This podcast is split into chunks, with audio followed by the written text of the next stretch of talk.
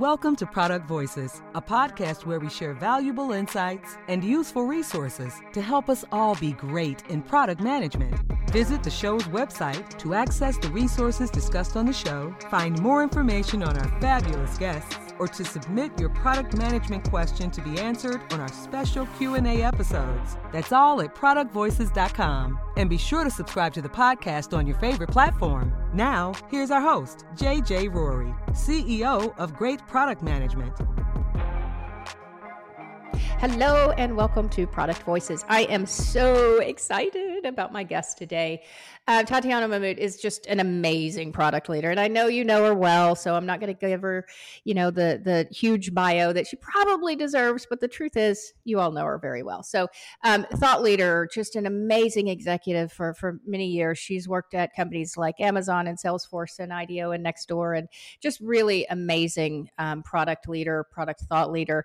And I'm excited to spend the next little while with her. Tatyana, thank you so much for joining me. Thanks for having me. Yeah, it's gonna be fun. So, um, so one of the things that that you talk about a lot, and I, I just I love your thoughts on this, is culture and what that means, like culture in product teams and organizations, and you know how organizations can build healthy cultures um, yeah. and cultures that lend themselves to you know uh, successful products and innovation so i want to start there like just give me your thoughts on your general ideas around culture you know what it means and I, I, know that sounds like such a basic question but it culture is one of those words that we use a lot and we throw around a lot but what does it really mean to an organization? So start there just kind of lay the groundwork for me on what's a healthy culture look like what's culture mean to an organization and then i think that will drive the rest of the conversation. Okay so um this is a great question and and something that everybody is talking about like culture this culture that what's a good culture what's a bad culture and i really want to take the words good culture and bad culture off the table um, like because what's good for one person is bad for another and what's bad for one person is good for another. So like carte blanche there is no good culture or bad culture. That's the mm, first i like it so, um, so culture is not the kombucha on tap. It's not how many days of vacation you have. It's not whether you work remotely or not, although that does play into it.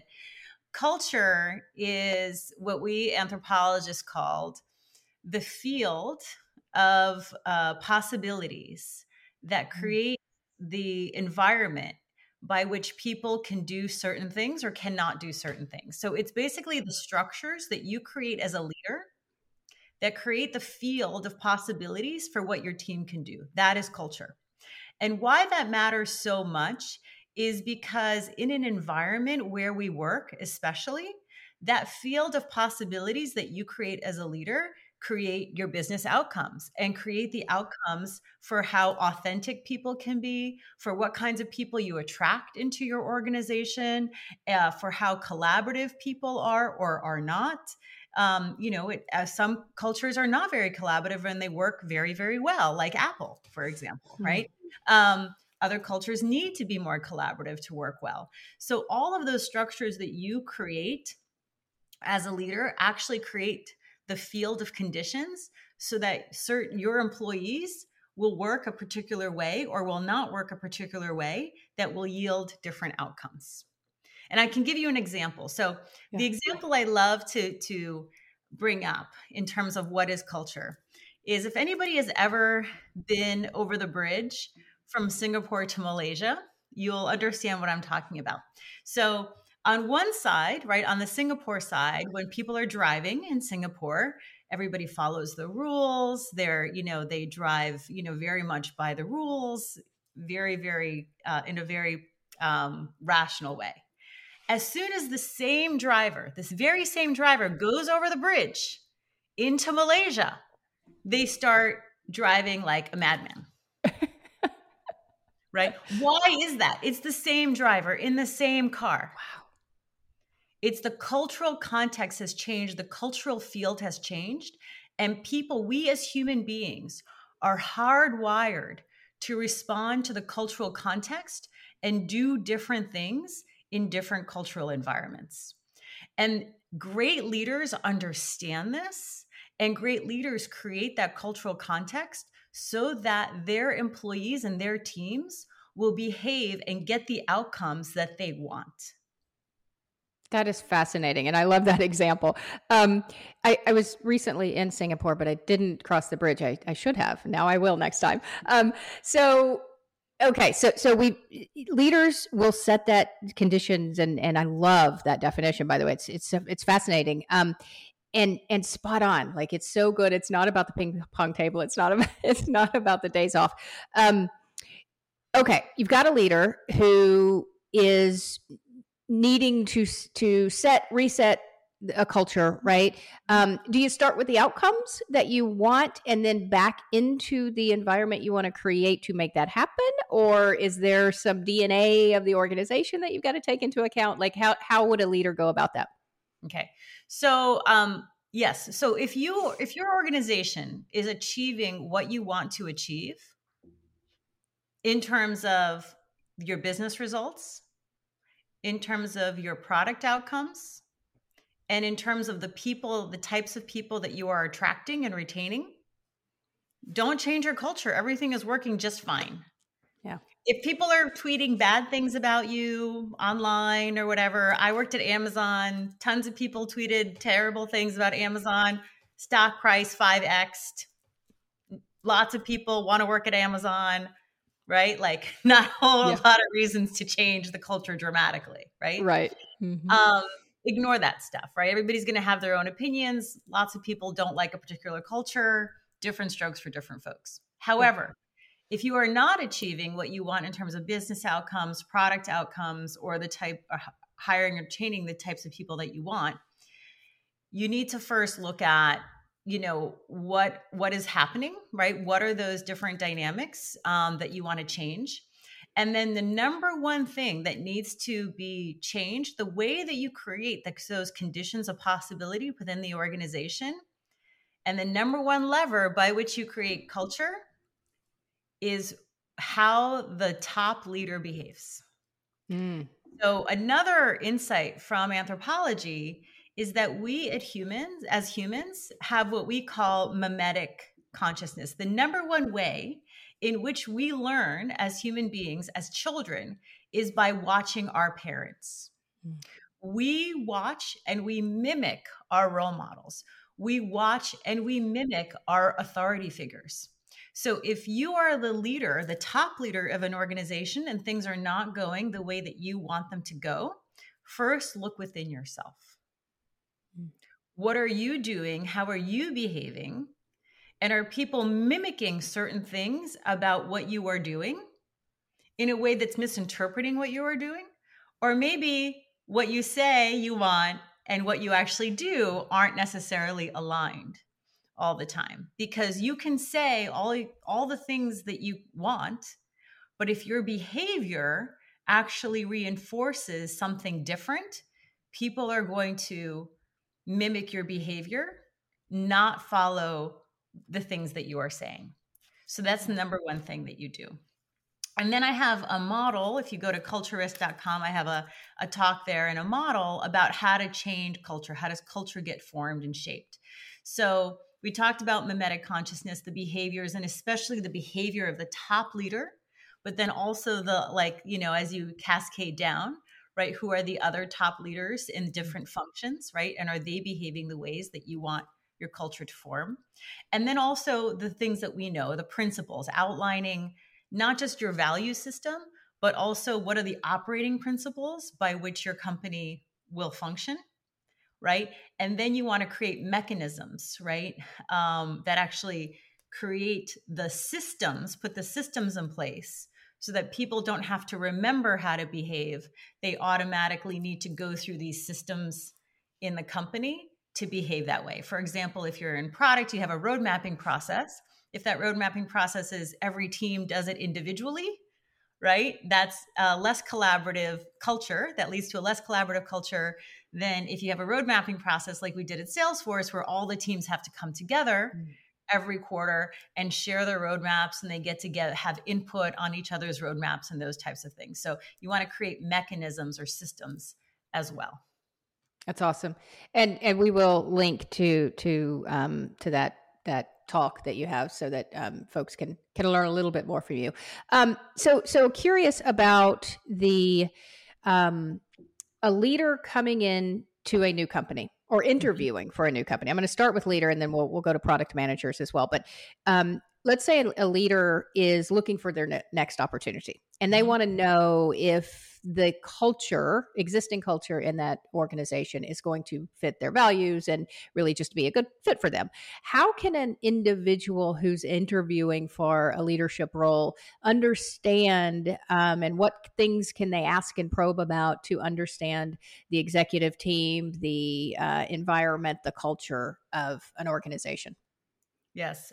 So the old philosophical dictum, know thyself, mm-hmm. is the most important thing. Yeah. Right.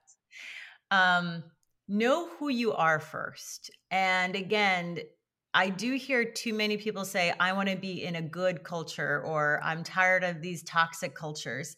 But a toxic culture for one person may not be a toxic culture from another one. So be really clearly specific. So for me, a toxic culture, in terms of how I did it, right? I am really an innovator, you know, or in many ways a rule breaker. I don't do well with bureaucracy. I don't do well with, you know, too many environments in which um, you know, the the how is more important than the what. mm-hmm, Which, yeah. by the way, for many people, when they talk about toxic cultures, it's the opposite, right? They want to be in a very nice environment where nobody ever says anything mean uh, or anything like that, right? Um, I am fine with people even yelling at me um, in many cases, uh, as long as their what is on point, right? As long as mm-hmm. they're they're telling their truth you know, and they're being honest. Um, that to me is more important. So, first of all, know yourself and yeah. what works for you and what doesn't work for you. And then what I do in every first conversation about a job is I am very clear with people about who I am, what I'm good at, and what I am not good at. And in in every job since IDEO, which that job I interviewed for that job in 2007, I've told every single person who's called me about a job in the very first conversation, I am not a diplomat. If you're looking for someone who will do things gingerly and with a high degree of diplomacy, I am not your person. um, oh, wait, I, I, have a question. Did, did anybody say, "Oh, you know what? It's probably not going to be a good fit. Thanks for letting me know." A hundred percent. Yes. Good. Yes, I love that. Yes, right. Because yes. I would have. Mm-hmm. They yeah. would have like if I had taken that job, I would have been miserable. Yep. And and you know probably I would have quit or been fired and not maintained good relationships. Right. right? I mean, one of the things that I love about my career is that every job I've ever held, I have amazing relationships from that job yeah. because I was able to be authentically me. Even if it didn't work out for some reason and we had to part ways, everybody knew exactly who I was. Everybody mm-hmm. knew that mm-hmm. I was being completely authentically me. And if we found out that that didn't quite fit, that's fine because we were all, you know, upfront about it. Yeah. So I would say first, know who you are, be honest about who you are, right? And then, right, really dig into the things, the mechanisms, like ask about the mechanisms, mm-hmm. right? That people that the company has in place that actually um, uh, put the the the walk behind the talk that they do. So if they say, "Oh, we're really innovative. We love to drive innovation," for example, say, "Tell me about the last amazing innovation breakthrough that you had." Right? Or if they say, "We're a company that encourages risk taking and failure," say, oh, "Tell me about the last big failure that you had."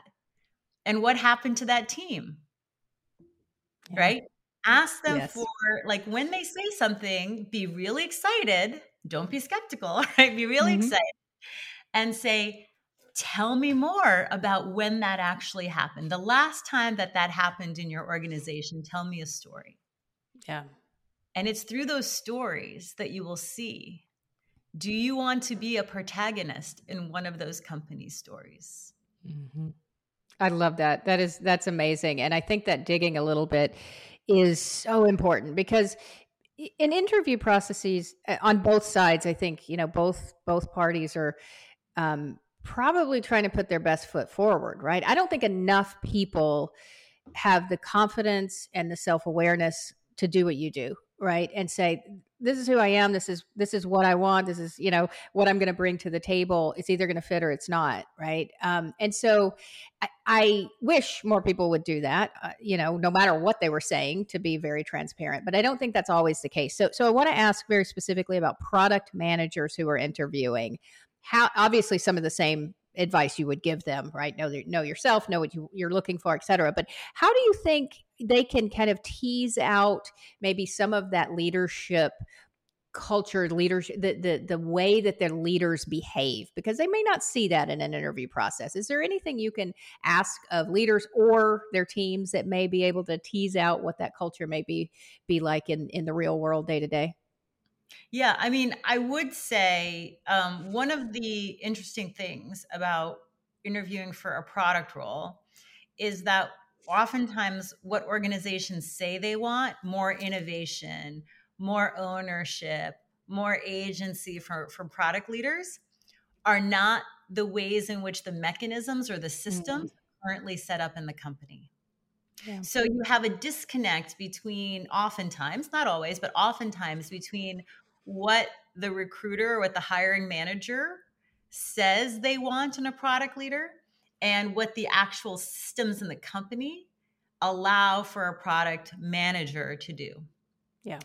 And so ask about the mechanisms, right? So ask, you know, if there's like how does how does road mapping work? Who gets the final say? Yeah. Tell me about the last I do like that question. Tell me about the last big product innovation that was shipped and tell me the story concretely. How was that idea determined? Who approved that idea? How was that rolled out? Right?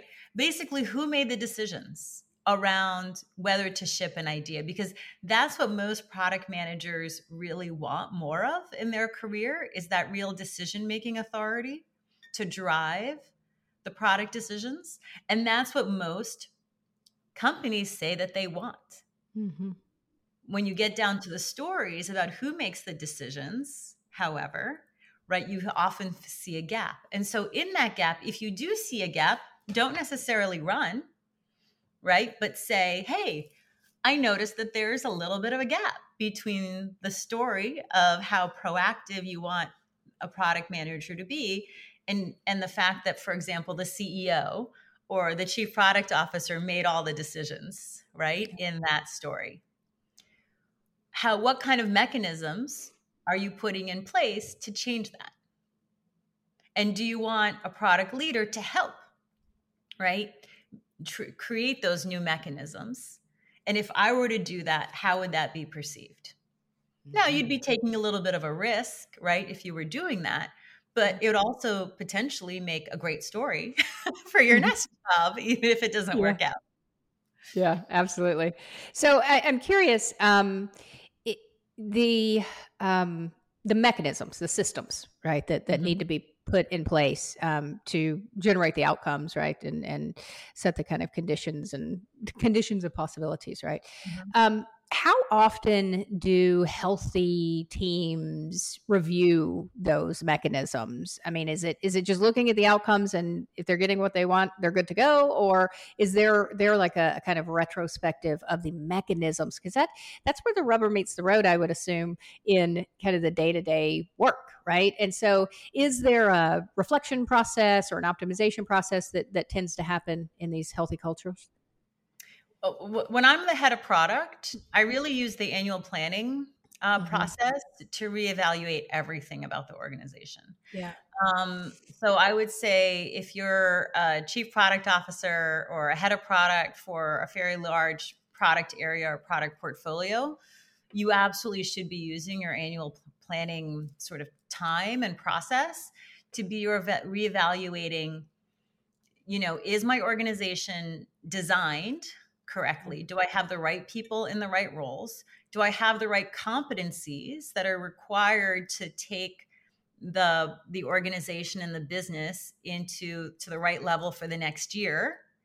And in addition to that, do I have the right mechanism set up in place to help me achieve what I want in the next year? So, mechanisms, if you, again, in the annual planning cycle, you know, oftentimes you say, well, we're, we need to like, you know, we're going to expand, for example, into a new market. Like that's my a goal that you might set in the annual planning process.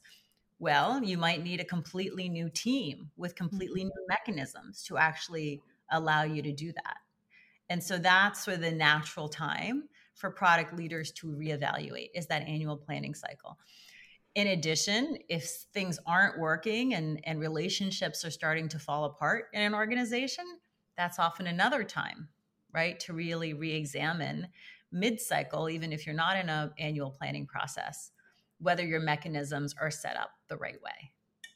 Yeah, yeah, I love that. And I think it's, I ask the question because I, I tend to see a little bit of um, complacency in that area, and maybe it's maybe maybe the healthy cultures and the and the the really healthy you know um, culture drivers and leaders um, don't do that and, and use that natural cadence. But um, I tend to see um, a little bit of complacency when it comes to um, systems and mechanisms and processes and that sort of thing. So I love the anything we can do to just mirror it to a natural cadence of the organization it's going to typically help right? Because if you're throwing another wrench in it you know another new planning session or what have you um, so the annual processing or annual planning seems to make a lot of sense there.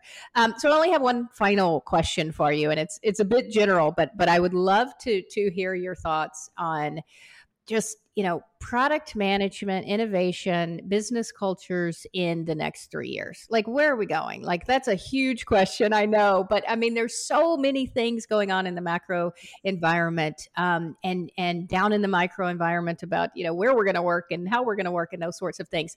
Any like any brilliant thoughts on you know where do you think organizations and product teams are going to be you know over the next few years I'll tell you about a couple of trends that I'm seeing, which are really exciting and then also somewhat concerning. Okay. So, the first is um, so, you know, that whole thing where uh, if you wanted to uh, start a startup, you needed a technical co founder. Mm-hmm. You no longer need that. I am yeah. seeing so many amazing startups with one founder, non technical, who has been able to build an amazing MVP product with AI. Yeah. So you can get the design done, you can get the coding generated, you get the app done, you can get everything done if you're non-technical. So the programming skills are no longer requirement for product leaders to do anything and the, and the actual sort of nitty gritty pixel design skills also are not necessary. So product leaders or product managers, the people who understand what humans want and what will actually create value are the people who will thrive. Mm-hmm. Right? If you thought about getting a coding degree, forget it. Like it's not necessary anymore, you know? Maybe um, maybe an anthropology degree. Maybe huh? an anthrop- maybe an anthropology degree.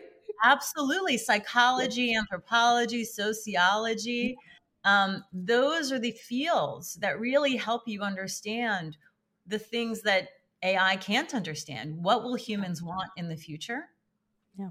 And how do we develop uh, and then the how do we develop that, right? The AI can do that as our co-pilots. So that's one thing that I really uh, am excited to see is so many non-technical founders now not need a te- technical co-founder and raising tons of money creating cre- incredible mvp products um, because the ai can do that for us. So that's that's number one. Um, yeah. uh, learn about humans. Don't learn about the technology. You don't need that. Um, and so you know that's the the big thing. Now the other pieces are um, as one of the things that we also see is that even as again a lot of these technical skills as, as product managers writing prioritizing creating presentations again those are no longer the skills of the future. The skills of the future are learning how to tap into new knowledge about where is the excitement about you know what humans are going to want to do 2 years from now where is that coming from because everything is going to be reshaped in the next few years mm. everything our relationships our economy where we live the fact that just like having English as your native language isn't necessarily going to be a competitive advantage anymore in the way that it has been for the last 200 years. I mean, yeah. fundamental shifts are going to happen. And learning how to tap into where the world is going, not just by reading things and understanding things, but by going deeper into human needs, human mental models, and then also, I think, energy fields and how energy mm-hmm. is shifting to different areas of development is going to be a really, really critical area for people to develop. Yeah. And Amazing. so that is a place that I'm asking everyone to really understand and to evolve themselves into. How do we not just live in the world of knowledge forms and thought forms, but how do we tap into broader energy fields and understand where the future is going, how the future is evolving? And what are the deeper things underneath the things that we say and the things that we mm. write? Yeah, that's amazing. Wow.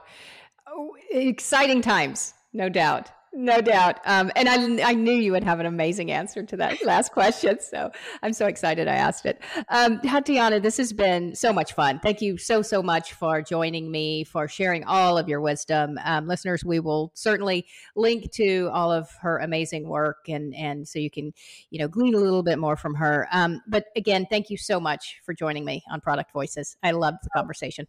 Thank you for inviting me. It's been fun. Awesome. And thank you all for joining us on Product Voices. Hope to see you on the next episode.